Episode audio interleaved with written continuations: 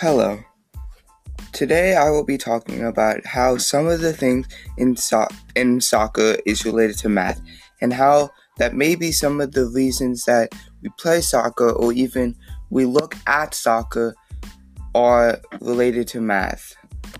So, first, I want to talk about how the soccer ball is made and how we use it. So, it has rectangles on it and it also has the padding on it that is made out of rubber. And I think that might be made so it will help the friction on the grass. And so it will help it move faster on the grass. Also, also whenever you kick it, it's more of a softer, not like a basketball feel to it because it would hurt to kick a basketball more than a soccer ball and because of the mass and you have to know its mass and its height, weight, and length, just so you can know what velocity, what speed, and how you're going to kick the ball. That really helps a soccer player know how they're going to kick the ball and also what speed they're going to kick the ball. Next, I'm going to talk about the shoes. Now, that might be a funny topic to talk about because they just look like ordinary cleats. But I feel like maybe there's a little bit more to the cleats that maybe are on the math side. And I'm just think that I want to sh- share that with you. So, what I think is that it's more of a curvy side on the end and more point because you don't want to kick it with the point. You want to kick it with the heel because if you kick it with the point, there's not a lot between the point and the the end of the shoe because they didn't make it where that was a lot of room, so it would just hurt your feet. And I think that if you kick it with the upper part, like the part that when it first goes down, it will make it more sense and you can kick it faster because it has it has more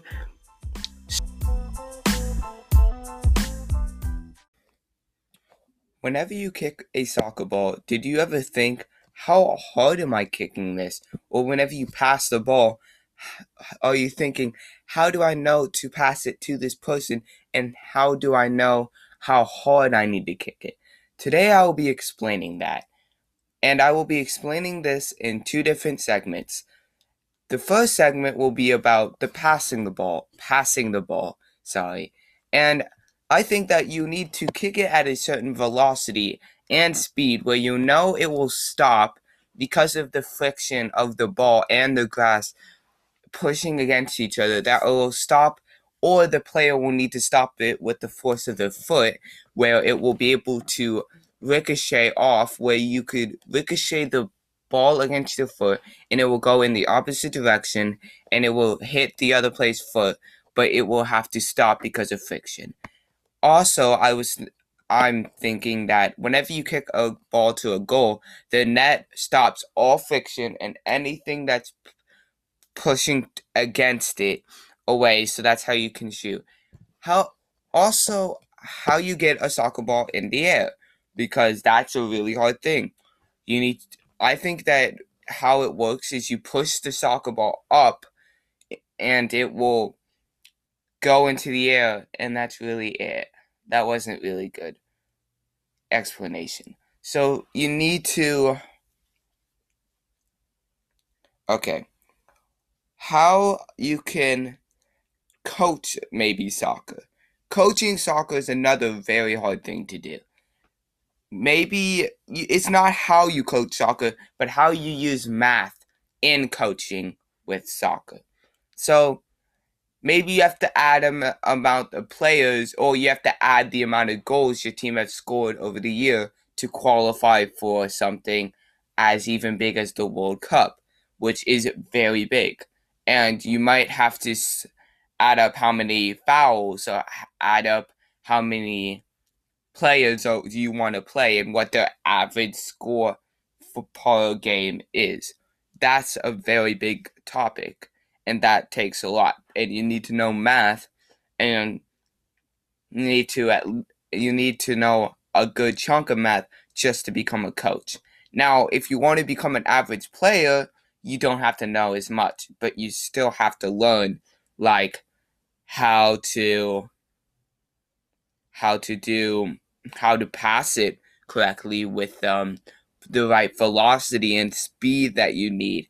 Also, you really need to know how big and how wide the ball is because then and what friction the ball because soccer balls aren't always made with the same um, material. Some are made with rubber, some are made with plastic. I've seen some are made with other materials that work better with grass, and some work better on like gym floors.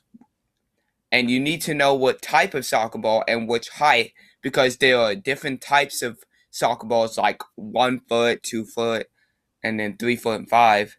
One, two, three, four, and five, which are the different sizes of soccer balls you can get and the bigger the the bigger the soccer ball, that means the more weight, and that will bring more pressure onto your foot, which will basically um, reduce the amount of speed you can kick the soccer ball towards the goal or to a player that you need to pass it to.